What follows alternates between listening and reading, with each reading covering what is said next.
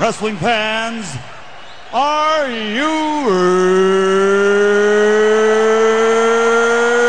ready? For the thousands in attendance and the millions watching around the world, uh, let's get ready to rumble!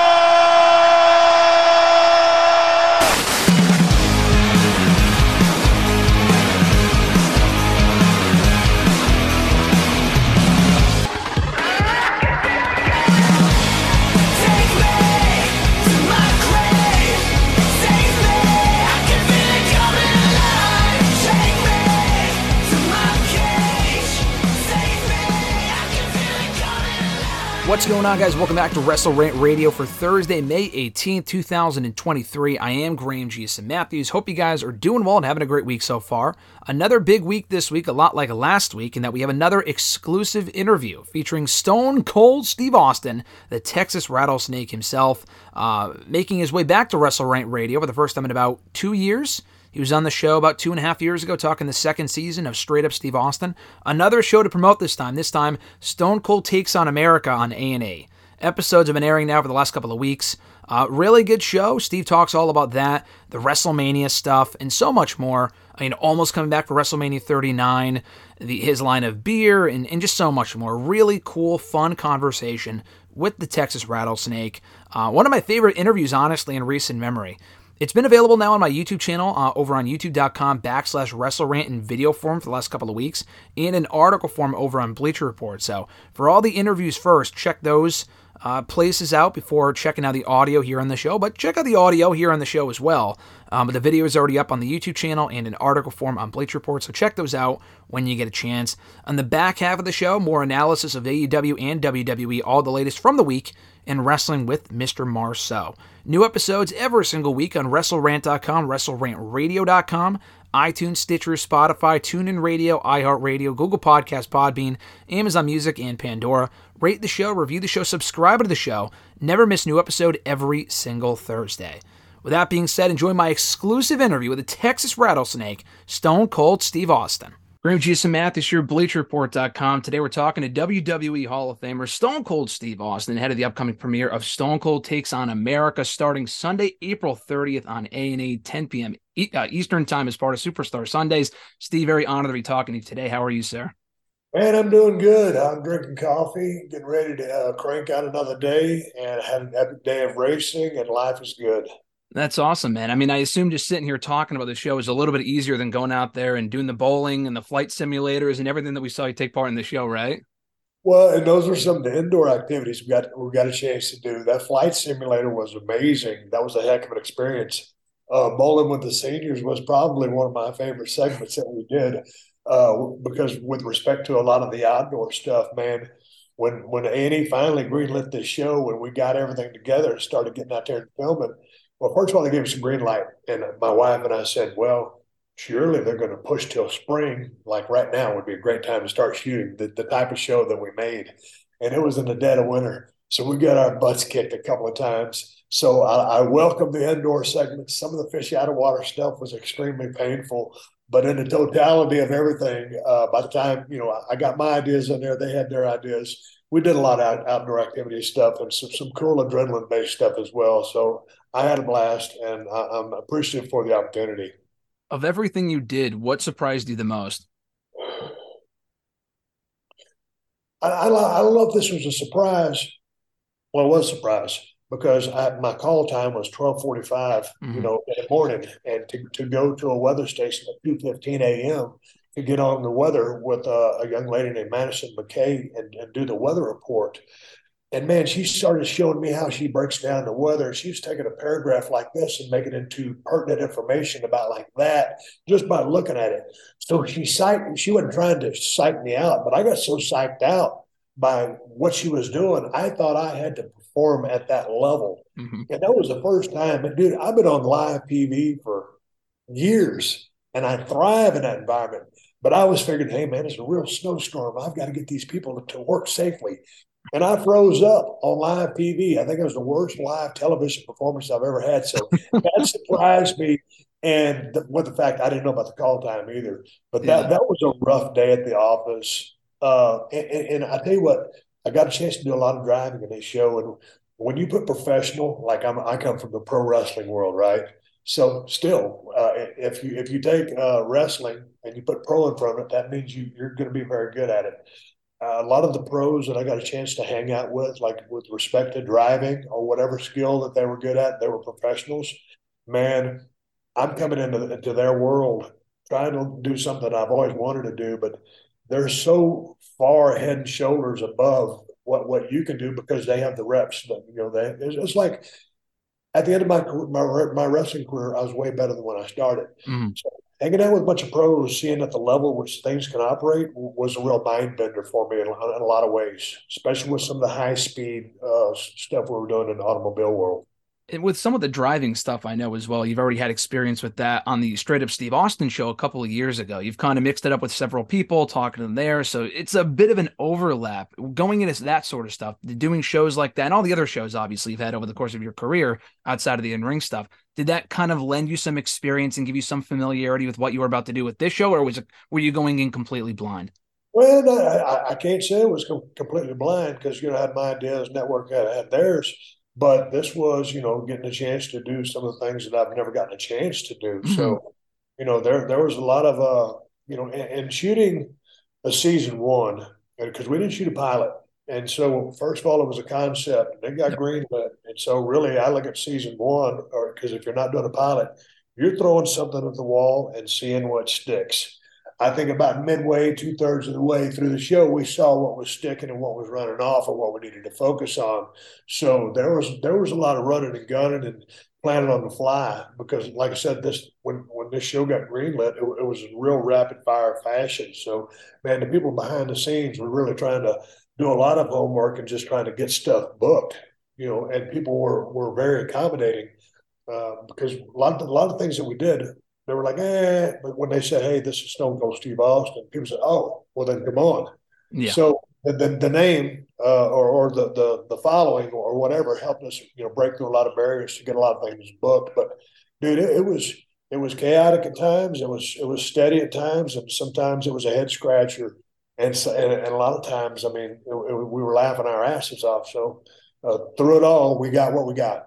Of everything that you've talked about so far and everything that we see in the trailer and the show that we're going to be seeing up coming up this season, I think I'm looking forward to that weather episode you mentioned the most, as well as the bowling episode. I think, especially if the the botch, as we want to call it, is on the episode, which I'm sure it's included. Uh, can you talk about that a bit more as far as how it compares to? You talk about like you know cutting promos. You're one of the best talkers of all time, Steve. Like how it compares to that and how it might be compl- like if you do you go into it thinking I can memorize a promo, I can go off ad lib. Like how does it compare to that sort of thing? Well, it was, it was a whole different thing because when I was watching that girl get ready to do the weather, Yeah. I thought I had to do as good a job as she was doing Yeah. because you know, and, and again, I'm not relying on, hey, I'll just go out there and be Stone Cold. I'm being Steve Austin. I didn't have that protective shield because I could have went out there, hey, if you want to get the weather report, give me a hell yeah, yeah. whatever. It's live, it's live television. But I psyched myself up to, or psyched myself out, and I got in my head, and I, I thought I needed to be as good as her, and there's no way I was going to be. And and but I, I will give, you know, WWE. But one of the good things about WWE is when you go there as a talent, man, you you you got to learn how to work Mhm. because they've got some of the best workers in the world. But they're so good at teaching you how to handle different situations on live TV with the mic. Uh, that was one of the times, one of the rare times, and, and I consider, I, I think I failed that day at the at the weather station. And with all my skills, I just got in my head and s- work, as we would say in business, work my way, work myself into a shoot. hmm And listen, th- those are the best learning experiences too. You got to go on TV and fail. I mean, the same thing goes for any on-air talent, superstars, whatever. You know. Oh, and I'll tell you, uh, I'll tell you what I learned from that. I'll never do it again. there you go. You did it for the show. That's all that matters. And, and, you, and you talk about filming for the show throughout the winter season and not really so much in the spring when the weather is nicer now and whatnot. Has this taken up a majority of your time in the last year? Because I know fans were wondering why we didn't see you at Raw 30 a couple months ago earlier this year, the podcast and stuff like that on the network. Has this taken up a majority of your time? Yeah, I did. There was an internal stop down uh, with, with stuff that was out of our control. Yep. So we were down for a little over a month, which was nothing related to us. There was just a stop down. So originally the show was going to take I think, give or take three months to shoot two, but it took close to five. Wow. So yeah, man, it, it, it chewed up a lot of time, and uh, you know, again, the, the weather threw some monkey wrenches at us too, but it, it lasted a lot longer than I thought it would. So yeah, man, I mean, from just you know interviewing people uh, for the podcast, uh, as far as people say, hey man, why did you do Mania? Well, you know, they asked me to be a part of it, but I, as I told, and I'm telling everybody today, if they asked me, I, I didn't know what my life was going to look like until I finished filming the show, and you know, I finished filming the show about four days before WrestleMania. And I drove every single mile in that RV. I took dumbbells with me on the road, and a sandbag, and a kettlebell. And that's how I got my workouts in. And I was in decent shape for the show. Yeah. Funny thing was, when they greenlit the show, uh, you know, when I started getting ready, I hired a nutrition coach. I got down to 7% body fat. I got in the best shape I- I'd ever been in. Wow. And then it didn't pay off because the, the, the whole time, you know, we're in 10 degree weather. And I got about 10 layers on and a big car jacket. So I got into shape of my lifetime to be all covered up. So if it goes into uh, another uh, season or whatever, uh, it'll be in warm weather and I'll be jacked. And it'll be it'll better pay off. Those are like the times when you get into the best shape of your life. Not that I would know from experience, but it seems like talking to a lot of people, it's in those periods we don't even get to see you in the best shape of your life because this sort of stuff happens. Circumstances are just what they are. So it is what it is. But Well, uh, here's an insider tip. You know, like like like right now, tomorrow they'll send a crew as they're putting these shows together. They'll Yeah. send tomorrow, and we'll do interviews in my shop. And so just just watch the changes in, in, in the in the, the facial definition because I told my wife, I said, God dang, uh, I'm in the beer business. So yeah, of course. I said, I said when when I get, dude, I drink like two beers every Friday night during the duration of the film of the show Mhm. Which is a little behind schedule for me. So I loaded up on some margaritas and beers, and so I'm, I was at seven percent. I'm probably at eleven now. Mhm. Still in decent shape, but you, you might see some difference in the facial structure at the uh, in the shop interviews. We're looking forward to it. Well, on that note, actually, I'm from Connecticut. We don't have the beer too much over here, but someone that I know was in the area, I think in Mass, maybe, is where Yeah. they sell the IPA. So Yeah. someone brought it on over, gave me a six pack. I'm not a drinker myself. I'm strongly considering it, but I did give it to some family friends. They wanted me to tell you they love the beer. So I just wanted to pass that message along. Hey man, I appreciate that uh, because man, when, when I got together with El Segundo Brewing Company back in the day, that that is me all over that beer. That's me sitting there tasting beer with Rob, the owner, uh, and telling him what I liked in a beer. And now we're, we're going on. I think about this is our eighth year. We started in fifteen. It's now twenty three. A little over eight years in business. That beer was never designed to leave that brewery. We're now in about twenty five states. We're in Japan. We launched a lager due to popular demand. We just came out with a double IPA. Uh, and so that I, don't I don't do that as a vanity project. Yeah. I don't do that because you know I'm trying to make a, a ton of money. You know, in, in the beer business, I, I, that's a passion project. Do I want to make money off of it? Yes, but that that that beer is uh, is all me and all El Segundo. So I'm proud of that beer. And if they like that beer, they know a good IPA. I was gonna say everyone that I've recommended it to has said it's a good beer. Like they're not just drinking it because it's a stone cold beer. No, they're drinking it because it's an actual good beer. You know, and that's a that, that's a good thing to have. Well, when we brewed that beer, you know, uh, I, I I helped brew that batch. A month later, when it got ready, I went back to the uh, brewery and I was like, man, I was nervous. I'm like, this could take seven or eight months, 7 or eight times to get this formula right. And I'll never forget, man. We poured those first glasses, me and Rob and some of the guys. I took a sip of that beer and I said, man, that's a good effing beer. And I didn't. I said that word. I said, hang on. I took another sip. I said, that's a good effing beer.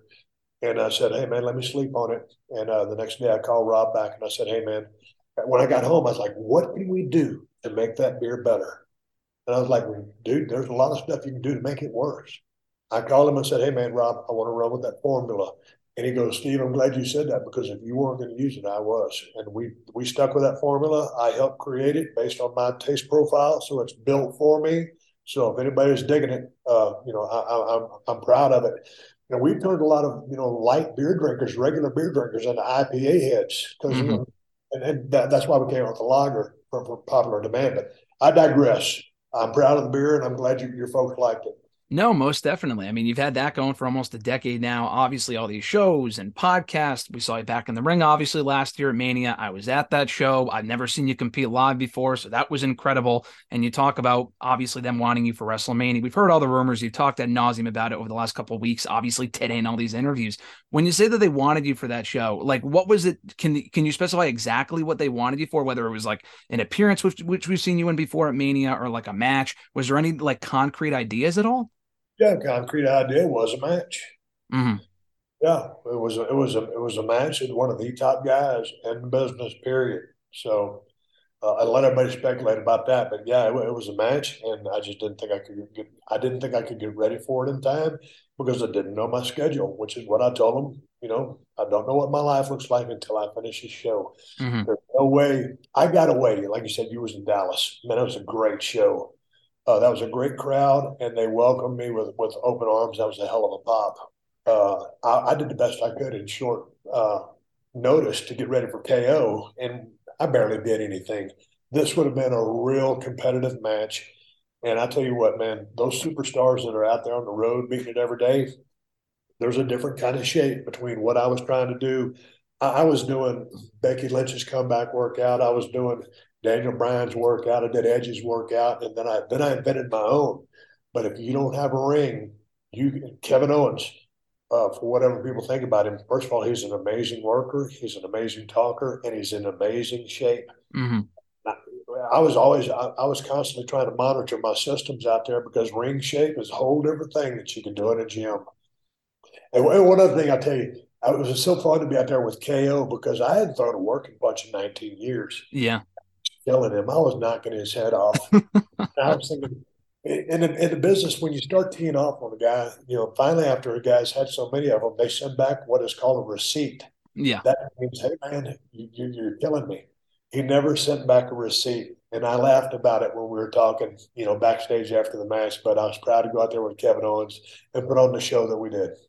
Well, it's safe to say, I guess, compared to five years ago, five, ten years ago, when you would say, listen, I'm done, I'm retired. After that match last year, the door could still be open if the offer was right, if the opportunity, if all the stars align, I guess, so to speak. It's more of a wait and see approach at this point, right? Or no? hundred percent. And I said that many years ago. I said, I'm, I'm done. I'm not ever going to wrestle again. But I said, but if the stars ever align, hmm they did because I turned uh, when they when they approached me about working with Kevin uh, at 38. I turned them down several times until we came up with that idea, and I Mhm. said yes. So we went out and did it. So could, could it still happen? Yeah, it could still happen. Am I lobbying for it? Am I trying to get anybody to talk about it? No, I am Mhm. not. But you asked me a question, and that's the. I, if you ever ask me a question, I'm going to give you the honest answer. Yeah, that's perfect. I mean, you talk about Kevin Owens. It's cool to see like so many different talents right now in WWE in the last couple of years, but especially right now, have different like elements of you, of Stone Cold Steve Austin in them, which is cool to see. Kevin Owens being one of them, especially on the mic, what we see in the ring from him, you know, aside from the stunner stuff, that's an obvious comparison. Uh, one name that comes to mind for me, and I talked to him about this a couple of months ago, is LA Knight. Eli Drake, obviously. I know you've had him on your podcast before. He's a great dude. He's got the yeah thing going on right now. Again, obvious similarities with the what stuff. I just want to get your thoughts on him. And again, maybe not a match down the road, but just your thoughts on LA Knight and, and something, doing something with him down the road. Man, I got a text message from him a while back. I'm so bad about returning calls. My wife gets on me all the time. I got a lot of heat. but he, he, I, I did talk to him before uh, that that one text, and I said, "Hey man, just make sure your cardio is supreme." And I said, "Just go do you." And so that guy can talk a blue streak. He's a great worker. He's got a good look. Got good energy. So I think he's doing great. I, I think I think he can ascend to a higher level, and I think he will. So I think the guy's doing awesome.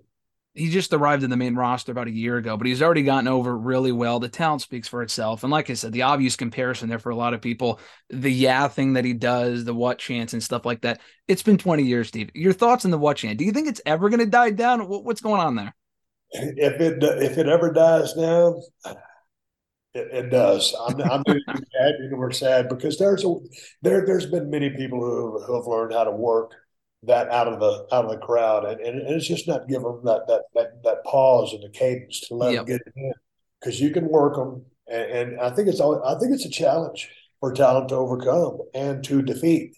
So I think I think it's kind of like a goal. I mean, like, hey, if you're going to go out there and deliver this serious promo, and and also due to the due to the nature of a promo, whether you put in that cadence or not, if people are riveted to what you're trying to say and they're truly digging you, they're they're not going to say that what chant. Sometimes they're doing it just to f with just to f with you. So it, it- it's it's it's it's a barometer. It's a way to read the crowd. And and what I'm saying, hey, if if they say what they don't care about somebody, no, I'm not saying that. It just depends on what crowd you get and what's the mentality of the superstar out there, how they will make that work for, against, or just snuff it out. And of course, the last question for it, kind of going off that with the current talent on today's WWE roster, all the endeavors that you took part in as part of this show, which we're very excited to see on this season, who do you think, either from the past, present, whatever, from the wrestling roster, you think would match up well with a flight simulator or with bowling? Whose talents do you think would kind of mesh well in that world? okay, I, I just got to give you one, Curt Hennig. They call him Mr. Perfect. That's a good answer. Promos when they brought him in, and he'd throw that football like 200 yards, and then he'd go down and catch his own Yep. uh, pass. So uh, down uh, in that vein, I would have to say Mr. Perfect, Curt Hennig. Listen, he excelled at everything he did, Steve. I think that's the perfect, that's literally, figuratively, and quite literally the perfect answer. I don't think you can get any better than that. Yeah, he, he was such a great talent. I, I, I miss him. So God rest his soul. But yeah, he was amazing. And here, here's a uh, Curt Hennig story, real quick before I leave. Mhm. I was in WCW at the time. He was in WWF. And when I came into WWF, he, he immediately took me. My first day at television, he took me into the, into the production truck and introduced me to Kevin Dunn. And he goes, "Hey, Steve, this is a guy you really need to know. He can help you out." And he didn't have to do that. He just did it out of the goodness of his heart. But anyway, the story was if you ever pass by Curt Hennig in an airport, because we always crossed each other's paths because we always travel so much. But Mhm. I was WCW based out of Atlanta. He was based out of Stamford. He's from Minnesota. So the deal was if you ever pass Curt Hennig, his gimmick was to do a shot of Jack Daniels, gargle it, and swallow it. So if he saw you, he pointed at the bar. You went to the bar, bar to the porter, and you had to catch a flight Yeah. take the shot of Jack, gargle it, he'd pay up, and then you'd go about your separate ways. But it was like, uh, I don't know, it was like an honor or a privilege to gargle a shot of Jack with Curt Hennig when you passed him in the airport. And that was a thing back in the day. That's fantastic. No matter what time of the day it was. Yeah, no, I'm sure it is. That that story definitely checks out with all the stories that I've heard about Curt Hennig. I think that Yeah. it definitely would certainly make sense. But in that same way, Steve, much an honor to speak with you here today about Stone Cold taking on America, like I said, premiering on A and E on April 30th at 10 p.m. Eastern time as part of Superstar Sundays. Steve, I told you this a couple of years ago when we spoke the last time for straight up Steve Austin. But every time I say goodbye to someone now, because I've been a loyal listener of Steve Austin Unleashed for the last 10 years, I always say I'll catch your ass down the road. So I got to thank you for that. And it's like I know you said you came from your brother. You, you say it all the Yeah. time and stuff like that. So I always attribute it to you because you're the first person I think of when I said because I was listening to your podcast. Hey, I appreciate it. You know what? I've been I've been thinking about kicking it back up. I stopped, you know, kind of a couple years ago when COVID hit. Yeah, You know, yeah, yeah. started to stop doing the, the in-person thing, whatever. Uh, so I, every now and then I'm inspired just to strike it back up, but more, just more to talk about uh, what, what I'm doing in my life, so much than to be, uh, you know, uh, guest driven. Yeah, yeah. As, as you know, man, you got to do a lot of research. You can try to do, you know, any kind of respect towards your guests. You Mhm. can't change them. So if I can just do it at a BS level and tell a few stories, if that's enough to rope people in because you said that, I might just do it just because it give me something to do. Awesome, man. Well, I look forward to it, even if it's just a fly wrestling a fly situation, you know, just doing BS stuff like that. Those are the best shows. Dude, that was I was that was one of I never listen to my shows because I don't like to let the sound of my voice. I'm very hard on myself when I watch the, the edits of the show because Mhm. I can't watch myself either. But I listened to that show probably five times because that was a shoot story, no service, no nothing. Yeah. I saw that fly and I said, God dang, he's gonna land on the microphone, and then I called the match. So that that was a, that was I don't care who you are, that was a stroke of genius right there. It definitely was. Some real gems in there from the last 10 years. I look forward to it. Maybe down the road, we'll see. But in the meantime, like I said, Superstar Sundays, we got Stone Cold taking on America coming soon to A&E. Steve, like I said, much an honor to speak with you today. I appreciate the time, and I'll catch your ass down the road, Steve. Thank you so much. down the road too. Thank you. Thanks, Steve. Take care. Another awesome chat with Stone Cold Steve Austin. Like I said, our first interview about two years ago, also aired that here on the show at the time. Was a lot of fun. I thought this was even better. We were able to talk over Zoom this time and not just over the phone. So it was really cool to connect with the Texas Rattlesnake. And like I said earlier, you can check out the article version of that interview over on Bleacher Report from a couple of weeks ago, as well as the video version over on my YouTube channel, youtube.com backslash WrestleRant. Uh, so much to discuss this week from WWE, AEW. No one better to help me break it all down than Mr. Marceau himself. RJ, brother, how you doing? Uh, I'm I'm surviving right now. That's the mantra, I think, for this week. We'll get into it. Uh, a lot to talk about, like I said, between AEW and WWE. Um, we have an update on Collision being announced on Wednesday, a CM Punk update. Not a positive one. I feel like we talk about this every week, as everyone does. We won't spend too much time on it because, uh, you know, he's he's upset that people are talking about it, even though he's the center of attention here. And it sounds like the reasons of why he's not back right now are his own fault. So we'll get into that soon enough. And that's coming from a Punk fan myself. Uh, we'll also review Raw and talk about some new matches made official for Night of Champions coming up next weekend. So we have a very busy weekend next weekend, Mr. Marceau. Uh, we have Double or Nothing on Sunday, one of AEW's seemingly premier pay-per-views. Uh, you know, despite the tickets not selling well so far, uh, maybe it does better between now and then, but doesn't feel like it right now. Let's put it that way. I am looking forward to the show. Doesn't feel like a major deal. Um, more important than Battleground, which will very likely be at next Sunday in Lowell just because it's close. If it wasn't close, obviously I would not be choosing NXT over fucking Double or Nothing, but I enjoy Lowell. I enjoyed that arena. I was there for Ring of Honor last year. It's not the Memorial Auditorium, unfortunately. We will not find Shawn Michaels' smile, although that would be fitting considering Shawn Michaels now runs NXT. Uh, but it is at another arena in Lowell next weekend. But uh, probably the biggest pay per view of the weekend, which is shaping up to a to be a pretty strong card, pretty strong show. That being Night of Champions on Saturday from WWE, the finals of the World Heavyweight Championship tournament, an update on that from last week, who advanced, who's in the finals from Raw and SmackDown, an undisputed WWE tag team title defense announced last week on SmackDown. Not exactly what I was expecting from Roman Reigns. Uh, going into Night of Champions, we'll talk about that as well. But I do got to mention this right off the bat, Mr. Marceau. Uh, quick thoughts on this. Obviously, I did not grow up in the era, but even I can recognize the influence that superstar Billy Graham had on the wrestling industry, passing away yesterday. I believe it's 79. I think he was going to turn 80 in a couple of weeks, next month, whatever it might have been. I know he's been dealing with a lot of health issues lately. And in the last couple of years, which I brought up on Twitter late last night, definitely a polarizing, controversial figure with some of the stuff that he has said. I think he was under a Legends deal before he passed away with WWE, despite some of the stuff he said about the McMahon family and the company and how awful they are. they gave him a Legends deal anyway, which is just the wrestling business in a nutshell, among many other vile things he has said about Jericho. I'm not saying that's his legacy, but it has to be acknowledged. Um, but overall, though, you can't talk about some of the greatest I mean, no pun intended, superstars in WWE history without mentioning Billy Graham. Between the look, the mic skills, in ring ability, everything else, one of the, I don't want to say founding fathers, but a real influential figure from those early days of WWE, specifically in the 80s. Um, and a lot of superstars today kind of carry the same. I mean, MJF being one of them, personally. Uh, I could just see that similarity there. That have taken their shtick or had their shtick inspired by Billy Graham. So, uh, wanted to kick off the show with that and just get any thoughts that you have on the passing of uh, the superstar. Yeah, I mean, obviously, I didn't see much of his work. It was mostly in the '80s and even the mid late '70s. So, but yeah, I mean, I, I remember he was inducted in the Hall of Fame. I think 2004. Uh, so a couple years after I started watching. Uh, obviously, I've heard people in the past. I feel like Triple H looked up big to to Billy Graham. I think he did. Did he get inducted by Billy uh, Triple H? Uh, he may have been. I honestly don't remember his Hall of Fame speech.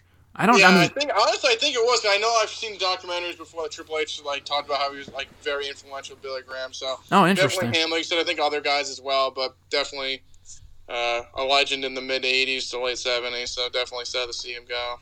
Yeah, no, that was uh, not like I said, overly surprising. He's been sick for a while, but still, the announcement came last night during Dynamite. Uh, definitely a notable loss in the wrestling world, and uh, you know, condolences, thoughts, and all that other sort of stuff to family, friends, fans, stuff like that. So, uh, a notable passing in the wrestling world this week. Um, but yesterday was a very eventful day. Beyond just that happening on Wednesday night, the uh, a few different things happening. We'll talk about AEW first. Uh, Dynamite, I thought, was an overall good show. I enjoyed the show. We won't really talk about Dynamite itself specifically. We'll get to that a little bit later on, but we have to talk about what came first for AEW earlier on in the day. They had the uh, WMD I think I'm thinking of D- Weapon of Mass Destruction. WBD. WBD. My apologies. I know Big Show used to call his finisher the WMD, the Weapon of Mass Destruction. That's what I was thinking of. So WMB or DB? WBD, Warner Brothers Discovery. Okay, that makes sense. Um, they had their upfronts yesterday. The big announcement, which we all expected, we you know touched upon it last week. The announcement of Collision coming to TNT. We were wondering last week what network. It's going to be on TNT on Saturday nights from 8 to 10 p.m., which we already expected, starting Saturday, June 17th, and almost exactly one month, exactly one month from yesterday, actually, from May 17th to June 17th. Uh, we found out the, I don't want to say roster, uh, but they put out a poster for the show. First of all, I like the logo a lot. I know it's inspired by Nitro.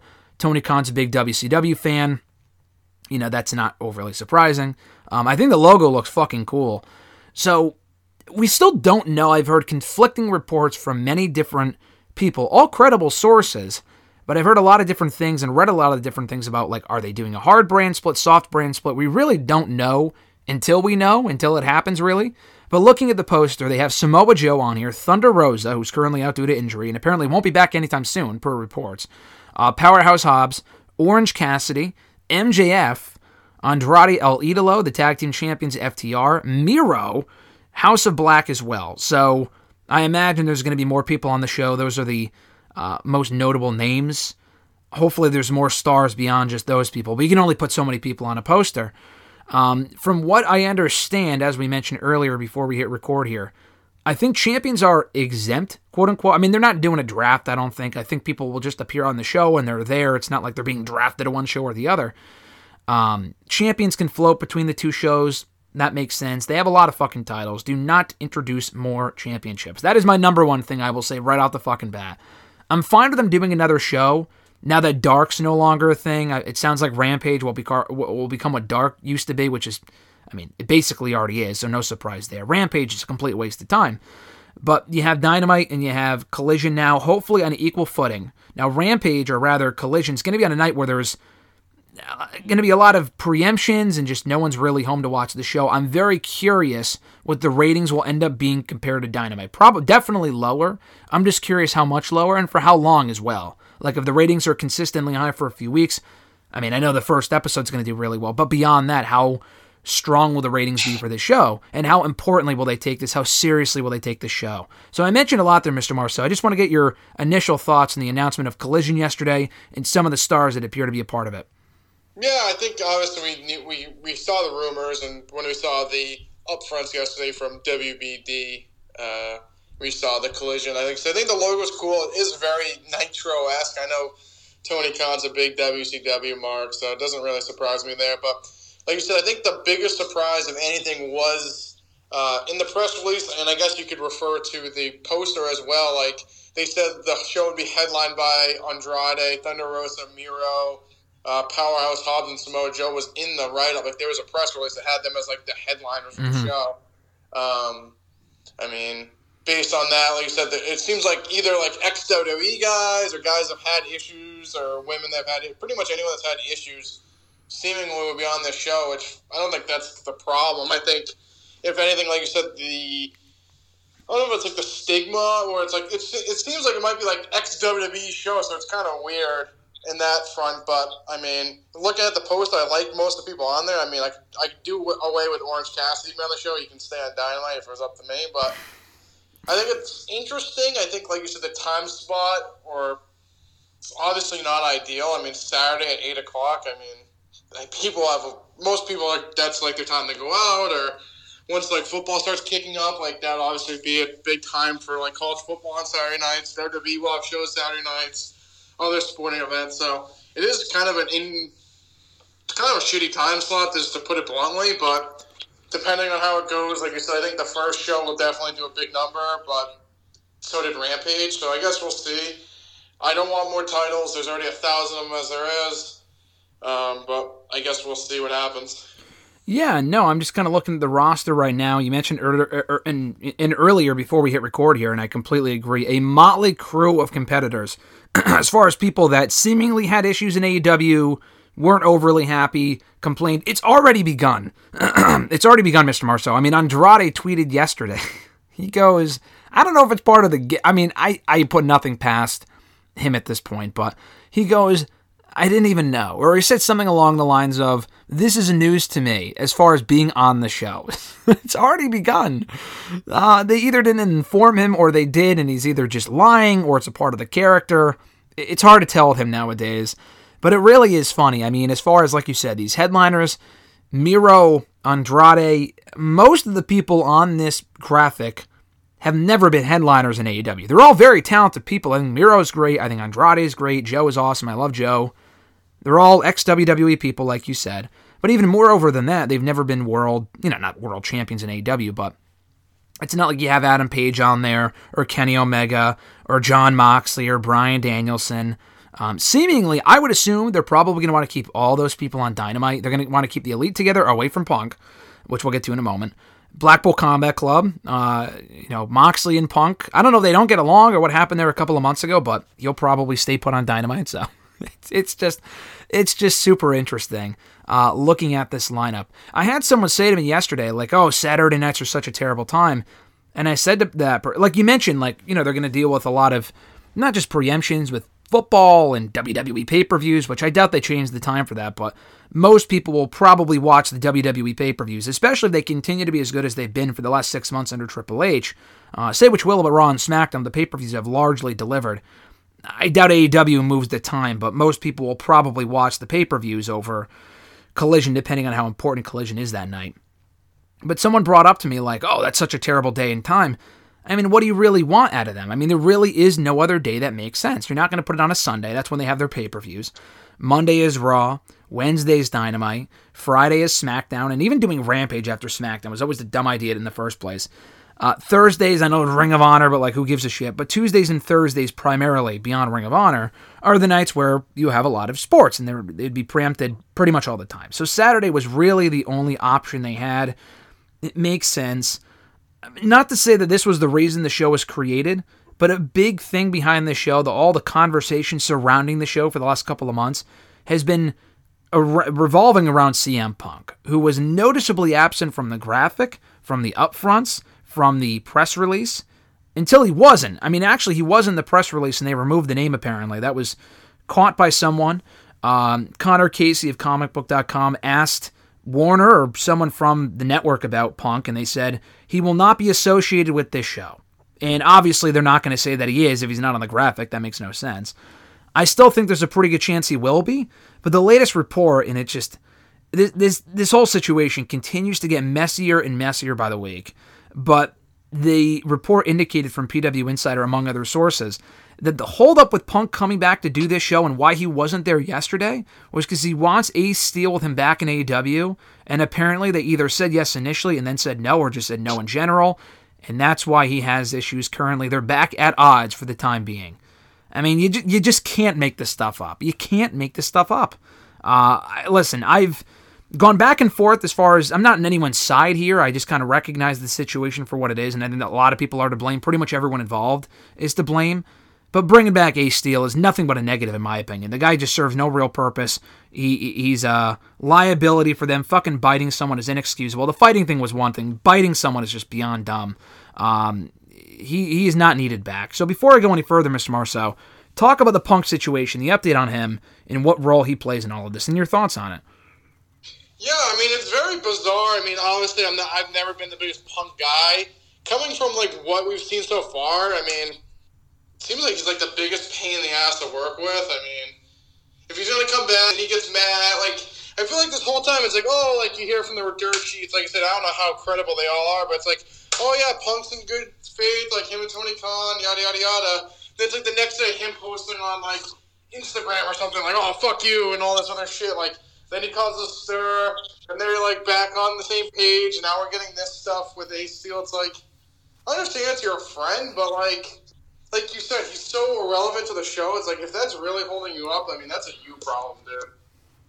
No, it's totally a punk problem. I mean, if Ace Steel is the holdup here, that's ridiculous. I mean, if it was almost anything else, I'd be like, okay, depending on what it is, you know, maybe whatever. If Ace Steel is part of the problem here, that's the problem. That that that is a problem. I mean, come on. who who the fuck cares? I mean, apparently Impact reached out to him and wanted to bring him in, and he turned that down with the belief that he was either going back to WWE, where he served originally as an agent or a producer, whatever, in NXT before they cut him a couple of years ago. And I don't think that was due to bad behavior; it was just due to the fact they had budget cuts and COVID and whatever. Triple H's people were being like, "Oh, you know, whatever." Didn't sound like he had a lot of issues backstage until the fight, but I mean, all it takes is one incident to really change the perception of a person, and that shit was just inexcusable. He's not CM Punk. I mean, if CM Punk bit someone, would he still be there? Probably because he's CM Punk, but Ace Steel is not CM Punk. He's completely expendable and not necessary on the roster. Um, but like you said, this whole Punk situation has been one giant fucking mess. Do you expect him to still be on the show? Um, do you think he'll- they'll still be announcing him at some point, or he'll just show up in seemingly Chicago? Are they even going to do the show in Chicago? We still don't know where that first show is going to be on June 17th. I mean, at, at this point, if what's is true, I honestly have no idea. I feel like his, I don't know if it's his attitude or just like the way he is. It's like it's like the weather. I feel like it changes every day, and he is a big draw, so I understand why you want it back. He has got hurt a lot lately. I mean, if the whole point of the show is to be based around him, he's not coming back. I mean, that seems like that would kind of be a, a no good deal there. But um, I think he, I think he will. Uh, if I was taking an educated guess, I say he will. I think just it really comes down to how bad he wants to come back. I mean, obviously the whole stuff with him going to Impact WWE, like that's been drama too. So I think he'll come back.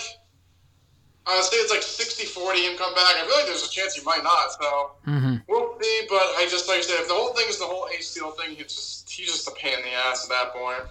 Yeah, and they don't even need him back. I mean, again, coming from a punk guy, I want to see him back. I think he injects a lot into the product. I don't think they need him back by any means.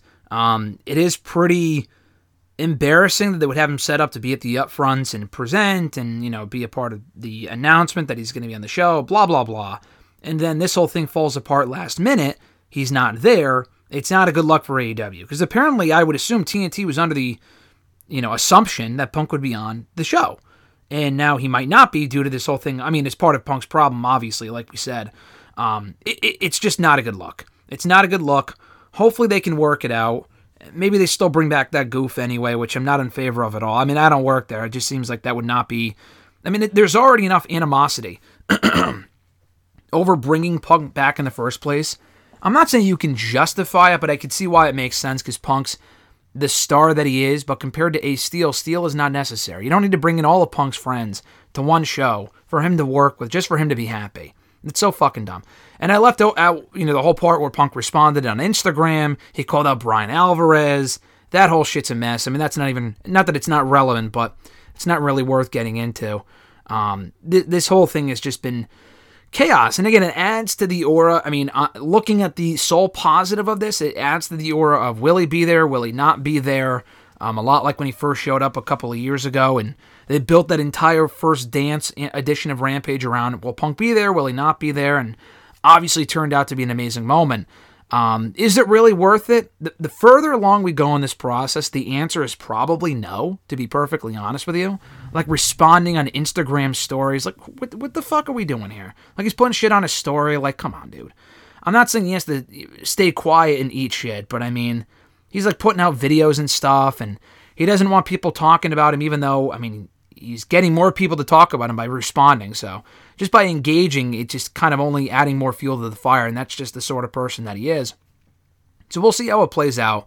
Um, maybe that's why you think that's why the announcement from Tony Khan last night was so underwhelming because he announced an announcement for this week, last week, and the announcement ended up being he goes, "Oh, it's a grand follow up to one of the biggest announcements in AW history." Okay, we found out Collision, and his big follow up was these are the six or so cities that we're going to be in for the next month and a half or the next two months.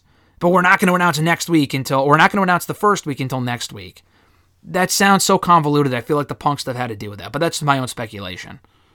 I mean, that's the only thing I could think of. I mean, I think if I think it'd be tough to say, oh yeah, the first show's gonna be in the United Center in Chicago if there is like legit heat or thought that Punk won't be there. Yeah, they might move the show. If Punk is not going to be there, I, I, it sounds like if they can't work this out in the next six days, they might put the show somewhere else because you're not going to have the show in Chicago with people hoping and assuming he'll be there and then he's not there. I mean, it's not. you know, a lie on AEW's part to say, oh, he's going to be in, then he's not. I mean, that's different.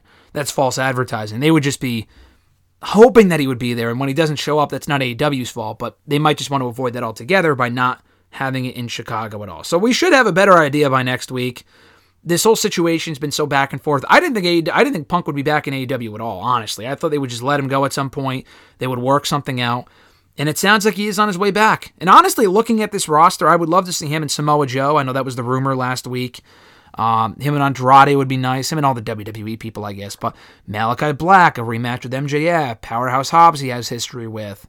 Um, any of those people would be pretty cool. FTR working with them. Um, just one last quick punk note. Did you see the report about him wanting to work? I mean, I guess the idea was that it would make sense for him to come back and feud with Jericho, which that's such a Jericho thing. Of course, Jericho wants to work with Punk now because it's he's the one that's everyone's talking about, and he can not leech off of it. But I mean, that does. Who gives a shit? I, I really have no interest in seeing Jericho and Punk for the upteenth time in 2023. Uh, he wants to work with Joe, and not to say they haven't worked together. They have. They have a lot of history, but that's a fresher feud to me. That has more potential, more than a one-off, and get Joe back in a prominent position on the show. I'm over the JAS stuff anyway. That'd be terrible. Him working with Garcia and Guevara. Get the fuck out of here. I would like to see Joe and uh, Punk. I feel like if they went in that direction, that'd be a great first match to do in Chicago on that first edition of Collision, assuming everything goes well. Yeah, I'd rather see that than Jericho. Jericho's already sapping all the popularity of Adam Cole, so there's no need for him to then go to Jericho. So I'm, I'd rather see him and Joe, anyways. I agree. Moving on to WWE, uh, specifically from Raw on Monday. I mean, before we even get to Raw, it was announced on SmackDown about a week ago at this point. Two major matches announced for Night of Champions. We already knew that Brock and Cody were having a rematch, a fight, as Brock called it last week. Um, no stipulation added to that yet, by the way. Brock will be on Raw next week going face to face with Cody. I'm hoping this is the end of the feud because it feels like Cody's doing a, mo- a majority of the talking, and his promo on Monday was really good. But eh, without an explanation as to why Brock attacked Cody from Brock himself, this feud just doesn't make a whole lot of sense from a storyline standpoint, and why should people care? Um, I think the feud's got to end at the next pay per view, in, in my opinion. But we already knew that was happening. We found out last week on SmackDown two major matches. We'll start with the first one the finals of the World Heavyweight Championship. Uh, that'll commence, that'll culminate at the show. Inaugural World Heavyweight Champion crown between Raw's Seth Rollins, which we discussed last week, and SmackDown's AJ Styles. Now, we both thought it would be Edge. Uh, I think actually before we even recorded last week, you know, I don't, I didn't, I honestly wouldn't have minded almost anyone advancing from SmackDown, even you know Rey Mysterio, Theory, whatever. A majority of those people I would not have minded to see in the finals. Bobby Lashley, AJ's a great pick, but even after, honestly, after we finished recording last week, was when Edge came out with that promo on Twitter, and then at that point I was like, I was convinced Edge is winning. Maybe he goes to Raw. Maybe he even wins the championship and goes to Raw, and then Cody goes to SmackDown. You pitched that idea last week. I love that idea. That could still happen here as well. I know we'll preview the pay per view next week, but AJ Rollins in the finals, that sounds awesome. Uh, your thoughts on AJ being in the finals alongside Rollins to crown this inaugural World Heavyweight Champion? Yeah, I mean, I was honestly, I, not that I had any issues with AJ winning. I guess I was just more surprised. I think I thought Edge was going to win. I, like I said, we kind of what I predicted last week. You trade Edge to Raw, and you get Cody back. It seems like it's going to be AJ. I, I think either guy can win. I think I would still pick Seth, but I like AJ. I think him and Seth will have a great match. So I, I just, yeah, I'm gonna go. I still think Seth to win, but I think AJ was a nice little swerve, and maybe he'll get like one final run. I'm not really quite sure, but I, I, I liked it. I was going to say, do you think there's any value in, in putting the belt on AJ? And I mean, for me personally, I think there is. I'm not saying AJ should win. I really don't have an. I mean, I, I would like to see both guys win, but that's not possible. So either one is fine with me because Rollins has not had a meaningful world title run in over four years, and just about four years. And Styles hasn't held a world championship since he lost it to Bryan almost five years ago in late 2018. That's a long fucking time. For a guy that can still go, that's a long time.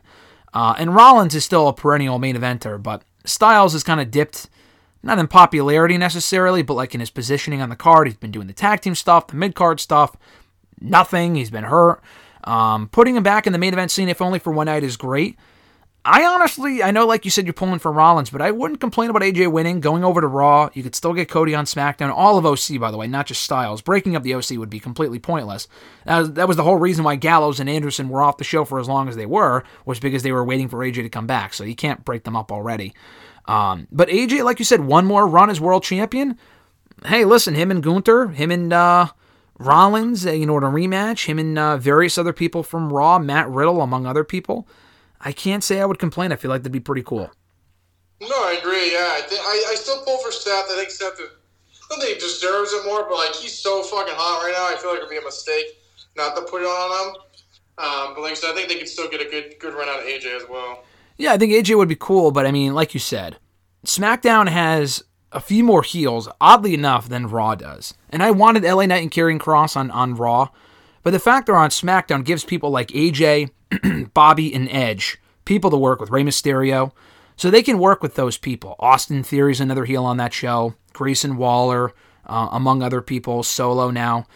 So if AJ stays put on SmackDown, he can work with someone like an LA Knight or go for the United States Championship against Theory. And if he loses at the pay per view, if Rollins loses, I think we've talked about this. Wh- what do you even do with him? You know, we talked about it before, like him and Gunther for the Intercontinental Championship. That's a world title program to me. I mean, beyond that, there's really not much more for him to do, and he's already held the Intercontinental Championship a couple times anyway. So I'd rather just see him win the championship. He can work with anyone and everyone from Raw. Mapping this out, kind of just looking ahead here, I think it'd be pretty cool if you had Rollins win the championship. Not that this happens right away, but Gunther's the one to take the championship from him ultimately, whether it be at SummerSlam or a little bit later down the line. And then you could do Gunther and Brock at WrestleMania. I, I just feel like that's the natural progression of the route that you can take. Anything can happen. I'm not even saying this has to happen, but I just feel like that's a pretty likely scenario looking ahead. Yeah, it really depends on how long I feel like Gunther's going to hold the Intercontinental title. I mean, I've seen reports, people like, oh, he a shock Ali win at Night of Champions. I'm kind of really against that. I mean, no thank you. I think Gunther should beat him with one chop and we move on, but who knows? I just feel like it all really depends on for him. I mean, I think he's ready for that spot, like you said, but I just think it just depends on when he drops the IC belt. So I think that's a good progression, though. I think he beating Seth and him and him and Brock would be good.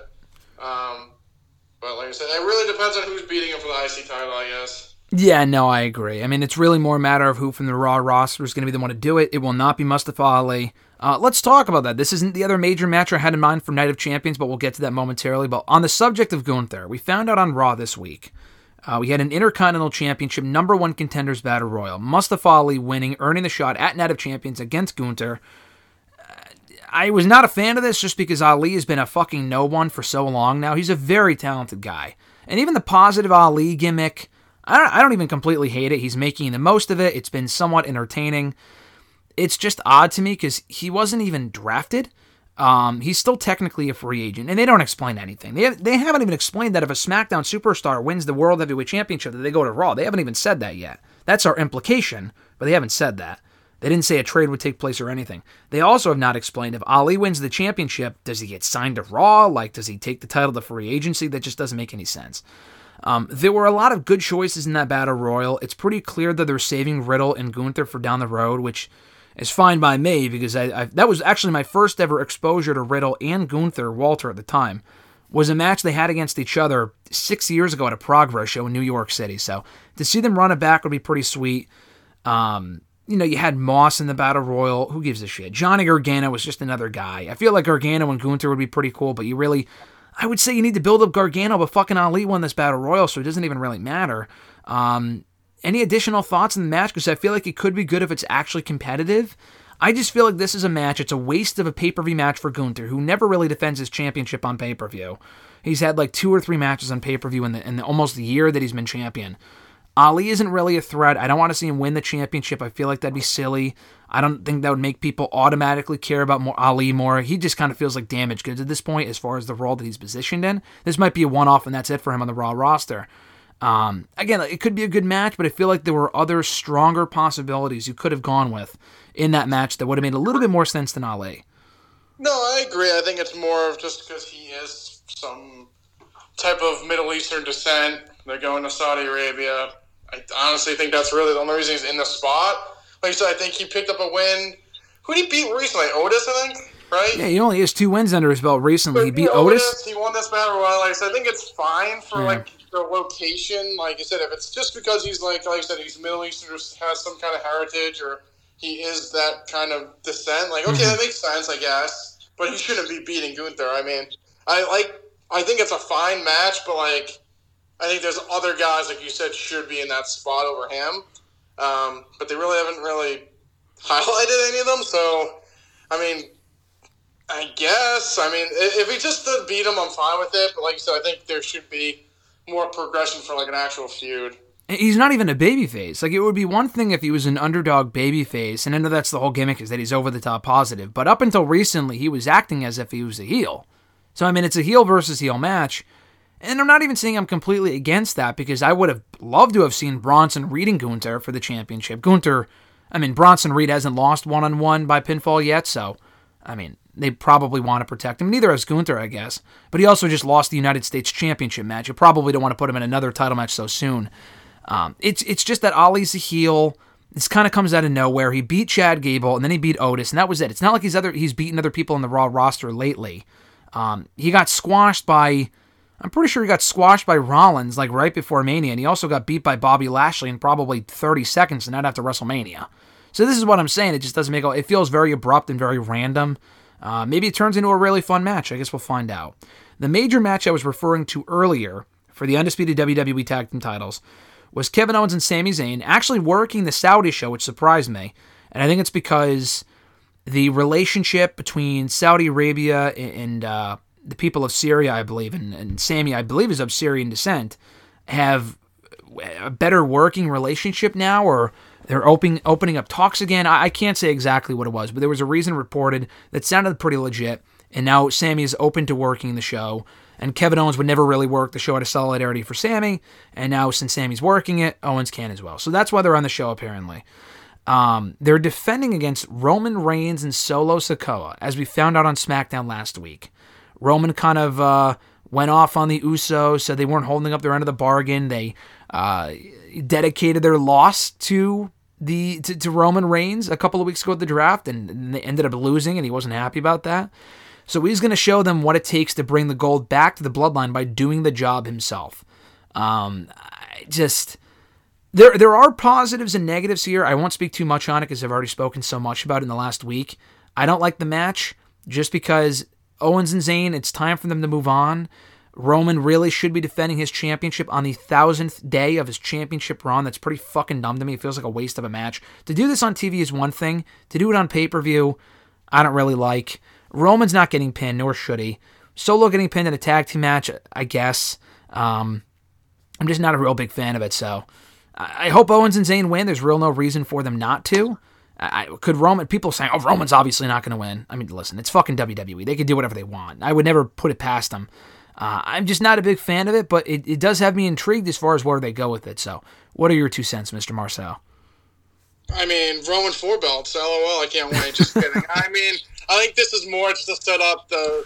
I'm assuming, like you said, everyone's like Roman's not going to win. I mean, there's anything's possible with this company, especially with Roman at this point. But I think they go for the title. Something happens to the Usos. They cost them the win. We finally get the split from them. Hopefully, um, I still do think it is done. I mean, Roman should be defending the belt. I know you're. You always go back to show us about the Cody. We do it every week, but Yep. I think at this point, like, I don't know, like you said, people, if someone's like, well, the, the, no one's built up, make someone built up. I mean, Yeah, that's not an like excuse. should be defending the belt. Like, how. It's going to it's going to get to the point that it's like he's going to hold the belt for so long, but he's never defending it. So it gets, it's going to get to the point that no one's like people just remember he had the belt for a long time he never defended the belt at the end of it. So I like what if it gets a split of them and the Usos, good. But then like people are like, oh, then we're gonna get the Usos and them at SummerSlam. Like, no, Roman's got to defend the fucking belt. Like, and like you said, I've seen people comment like, well, if he's not gonna lose it, why defend? That's the stupidest thing ever. That's like saying like when Brock was champion, why would he defend the belt if you know he's not gonna lose? Like that's just dumb. I mean, Mhm. I think, like I think you mentioned this before we recorded, which I I agree with. If they were gonna do this at Backlash, fine. But now they're gonna get another month of Roman not defending the belt. I just, I just think it's dumb. I also just don't think at this point he's ever losing it. Like, I already have the thread ready for like 2027 when he retains at like WrestleMania 44, like LOL Roman again. But I don't know. I just feel like at this point he's just. I just don't know. Like, we've had so many people that like were like the perfect. If you put them on like a general, like, oh, this is a perfect situation, perfect timing, they're gonna win it, and they never won it. So at this point, I just, I really don't know who's gonna beat Roman.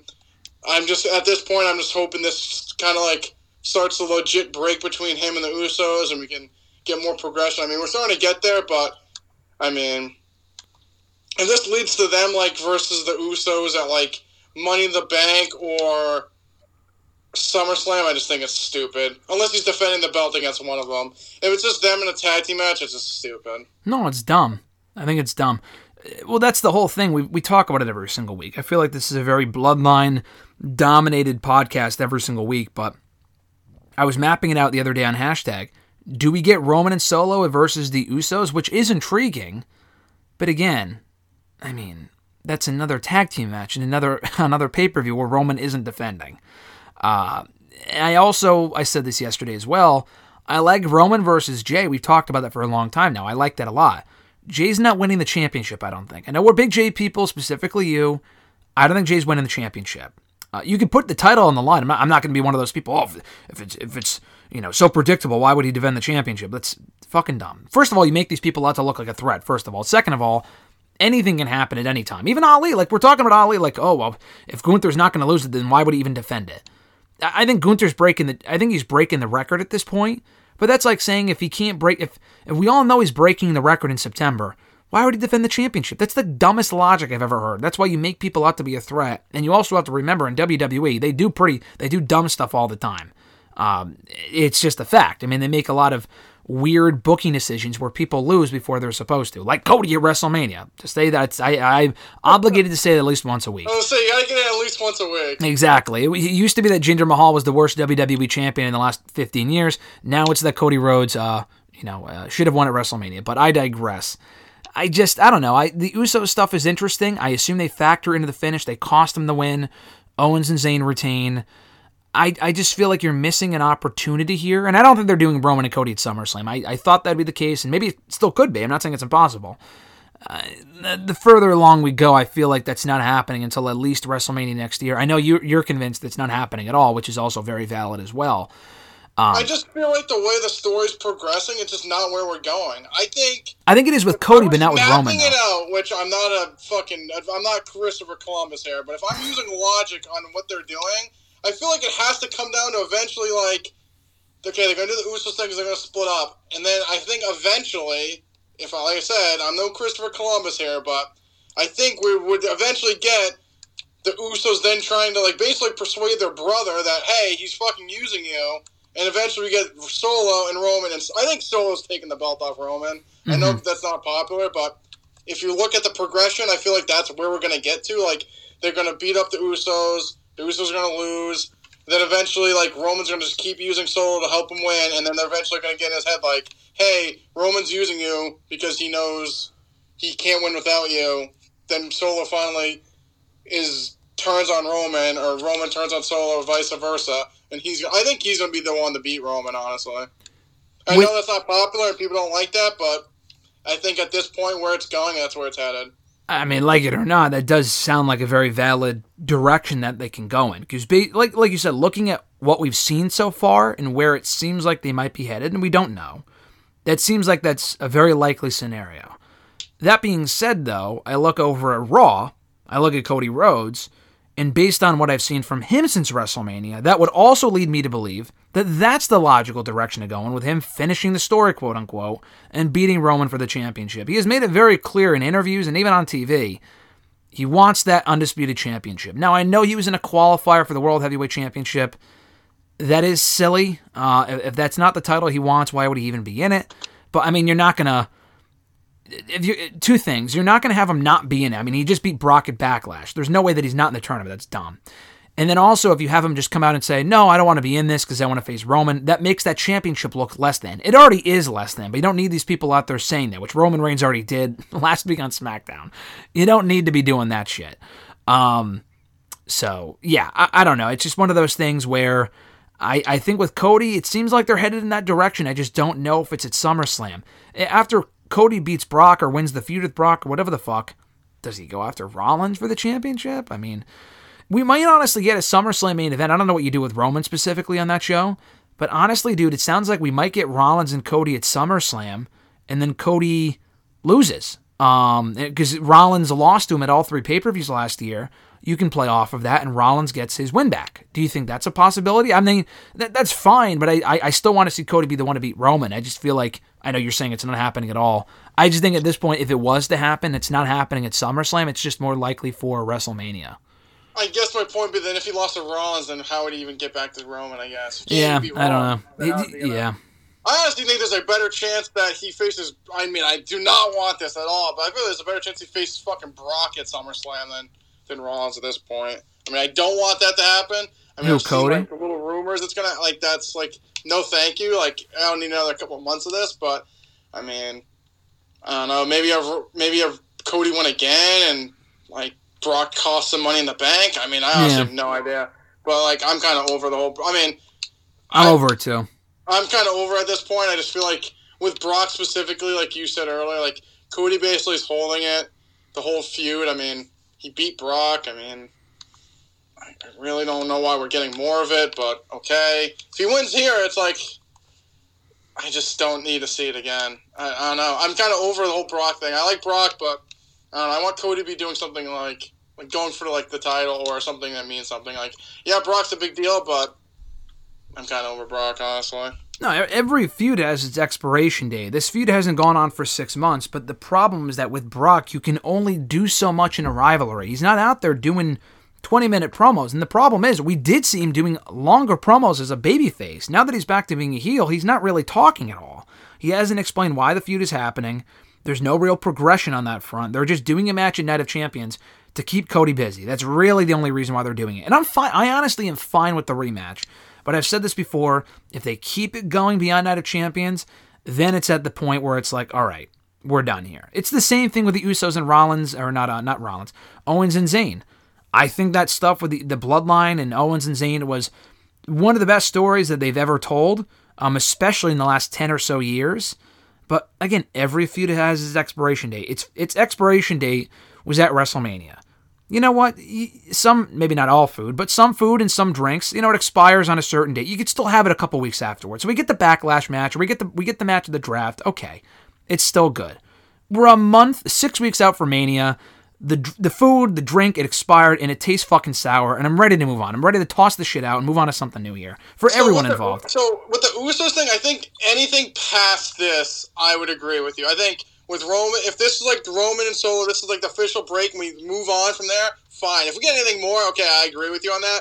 I feel like it makes sense. Like this would be the break. Like I said, if we get any more of like Zayn and Owens versus the Bloodline, okay, then I'm like, okay, move the fuck on. I think this is kind of like the like you said, the expiration date, and this is like the, this match basically should be like it expired, and they're like you have like the two or three days after to eat it. Anything after the fucking bread's molded over at that point. yeah. like I think this needs to happen. Like the story was there, like the Usos, da da da. They cost them, then we move on. Like you said, anything else, like come on. I mean, I'm the biggest Bloodline fan, but you got to move this shit going on. Like this is the last. Like I said, this is the two or three days after. After that, we're just fucking eating moldy bread at that point. I'll merge my thoughts with yours. I think I would have been more fine with the match and why I'm like I'm not that I don't care about it. I'm just kind of sour on it. Why I've shit on it. I like you said earlier. I think the match should have happened at Backlash because I think in retrospect that six man made no fucking sense. I think they honestly should have just done Solo versus Riddle on that show. I know you have to get Owens and you don't ha- you don't honestly you don't even have the Roman Reigns wasn't even on that show. So Owens and Zayn do not have to be there if there's no stakes. This match should have happened at Backlash. I, I think wasting it on dragging it out even further because there's only so much you could do with Riddle or I'm, I'm sorry, Rollin. Why am I saying everyone but the people involved? Owens and Zayn versus Jimmy and Jay and so like we've seen this shit so many times. Like I'm so ready to move on here. And it wasn't even like a backlash where really like they won, so we're like there wasn't really anything like if they lost, okay, but they won, so like they were like yeah, we had like the little tease of Solo and Jay, but that realistically hasn't gone anywhere. And Yep. then Roman was just like pissed. It's like realistically they should have pointed like, yeah, we might have lost a rematch, but guess what? We won the fucking match at Backlash, so I mean Yeah, no, I mean the Bloodline won at Backlash, but I don't know. I just feel like this match that we're getting should have happened to Backlash to free up Roman for something on his thousandth day as champion. But we're getting this instead. I'm looking forward to it. Like I said, I'm not saying it's a completely terrible idea. I just think it's fucking dumb. The timing just doesn't work out. I mean, this this company's all about shoving down our throats. Oh, 800 days, 887 days, 950 days, and on the thousandth day as champion, he won't defend. That just that makes literally no sense. That makes absolutely no sense. And they know that too. They, they're not stupid. They know it falls in the thousandth day. I thought that's why they booked it for that weekend. Honestly, in retrospect, I have no idea why they're running a show next weekend. I know they like to fuck with AEW, I get that, but it really should have been next weekend. The weekend of uh, June 2nd, 3rd, 4th. Because this whole Night of Champion show, it, it looks good on paper, but it feels rushed because it's so soon after Backlash. They could have saved this for next week, and there's no real reason not to. Um, but real quickly on that kind of you know note, uh, we had one more match announced for Night of Champions: Becky Lynch, Trish Stratus. Uh, Becky came back on Monday, cutting a promo on Trish, much better than Trish's promo last week. This feud hasn't lit the world on fire. It's just kind of inconsistent because Trish is act, out here acting like it's a joke um, with the whole dummy head thing. And I like Trish a lot. I just think her mic work lately has not been great at all. Becky really proved, all right, I'm the better of the mic, on the mic of the two, and I'm going to kind of have to carry this feud. So I like that a lot, and we're getting the match and Night of Champions. Yeah, I mean, like you said, I like Trish too. I feel like you said her promo work has been less than good. I don't even know how to say it, like being nice, but just hasn't been good, realistically. Yep. Um, I think another thing too is just like I, I don't know if like maybe like we just thought it. I think everyone thought like the progression would be like Trish and Lita, then we'd get her and Becky. So like kind of they kind of skipped the Lita thing. I don't think we're getting that at this point. And I, I guess we're getting at a Night of Champions. I, I think I'd rather see it at SummerSlam, but maybe we get something here. I don't know. Something happens in Money in the Bank, we get the match again at SummerSlam. I mean, it makes sense to do it at SummerSlam. I, I thought that's kind of where we were going. I thought we'd get Lita and Trish at Night of Champions, and then if something would happen leading into leading to SummerSlam. I feel like that's more what I mean. It's marquee. I mean, I guess we could still get that depending on what happens, but maybe that's why I just feel like it hasn't really clicked that often. And Becky has been gone the last couple weeks. She's clearly better on the mic, and I feel like gets more people intrigued than than Trish. I like Trish, but I mean, what what have they really done to get people? Anyone that's new to really like Trish, besides the fact that she's a legend in quotations, her mic skills have been eh. I mean, should, she's not hasn't really lit the world on fire. So I kind of understand why it's just sitting there, but I think we're it's going to be last obviously last longer than just Night of Champions. Yeah, I was bummed that they took Lita out of the equation. I think if she was going to be back to have a match with Trish, it would have happened already. Um, that's kind of lazy to me, just to have her get attacked backstage and she doesn't come back, or you know, retaliation. That's pretty stupid. It's not like she got hit by a car or something. Like they just she got attacked backstage. Okay, she just disappears after that. That's very dumb. Uh, I'm fi- I'm honestly fond of them doing the match on the show because I think we've said this before. Either they do the first match at SummerSlam, which you couldn't wait. I mean, that they would have had to wait like three months to do the first match. It's not until August. I don't I mean. I guess you could have Lita like maybe cost for the match at Night of Champions, then we get her and Trish at Money in the Bank, and leads to Yeah, and then you can go back to Trish and Becky at SummerSlam or something. Yeah, yeah, I think that's possible. I mean, that's yeah, I don't know what they're doing exactly, but that's definitely a possibility. Um, as long as either they have the first match at SummerSlam, which they're not, or they culminate the feud at SummerSlam. I just don't like when SummerSlam's like a, a transitional show and they have like the second match and a feud on that shit. Like, I, I hate that shit. So just blow it off there. Uh, maybe Trish wins the first one and Becky ends up winning at SummerSlam, or they're both in Money in the Bank, or whatever the case might be. I don't know. We'll see. Um, hopefully the feud can heat up more than it already has, and Becky goes over in the end to kind of send the message that you know the future is now and it's not about the past and blah blah blah. Uh, and that was really about it. Ronda Rousey also came back on Raw to fucking crickets. I mean, it's so funny how much her stock has fallen, and uh, I don't know. I'm not even like one of those perennial haters of Ronda Rousey. Oh, she's terrible. She never belonged. She was never good. That's not true at all, actually.